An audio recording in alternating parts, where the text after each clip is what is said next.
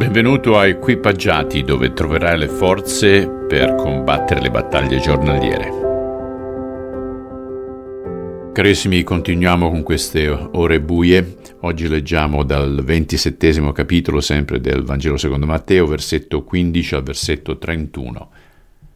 A quei tempi era usanza che il governatore liberasse un prigioniero giudeo all'anno, durante la festa di Pasqua, e chiunque fosse stato scelto dal popolo. In quel periodo era in prigione un famigerato criminale di nome Barabba. Vista la folla che quella mattina si era riunita davanti al suo palazzo, Pilato chiese Chi volete che lasci libero, Barabba o Gesù, il vostro Messia? Disse così perché sapeva molto bene che i capi giudei avevano arrestato Gesù perché erano invidiosi della sua popolarità.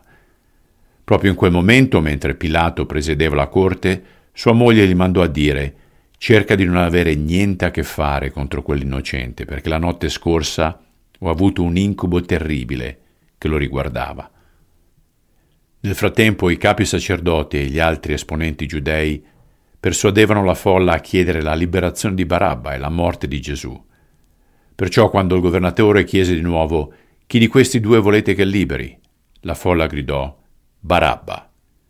Pilato chiese ancora allora che ne devo fare di Gesù, il vostro Messia?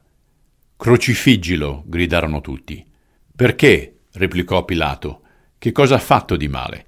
Ma la folla gridava sempre più forte In croce, in croce. Quando Pilato vide che non c'era più niente da fare che stava per scoppiare un tumulto, si fece portare una bacinella d'acqua e si lavò le mani davanti alla folla dicendo Io non c'entro con la morte di quest'uomo giusto.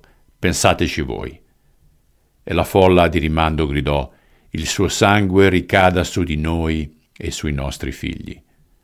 Allora Pilato fece liberare Barabba. Poi, dopo aver fatto frustare Gesù, lo consegnò ai soldati romani perché fosse portato via e crocifisso. I soldati allora lo portarono nella piazza d'arme e riunirono intorno a lui tutto il corpo di guardia, lo spogliarono e gli gettarono sulle spalle un mantello rosso scarlatto. Poi fecero una corona con delle spine e gliela misero in testa.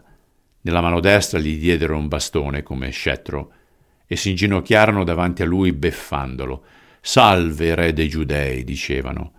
Poi gli sputarono addosso e gli prendevano il bastone per picchiarlo sulla testa.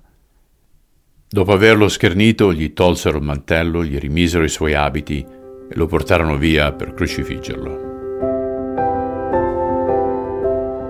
Padre Barabba rappresenta il primo salvato dalla sostituzione e ognuno di noi è proprio come lui quando riceviamo il tuo sacrificio, la tua sostituzione, quando noi siamo i veri colpevoli.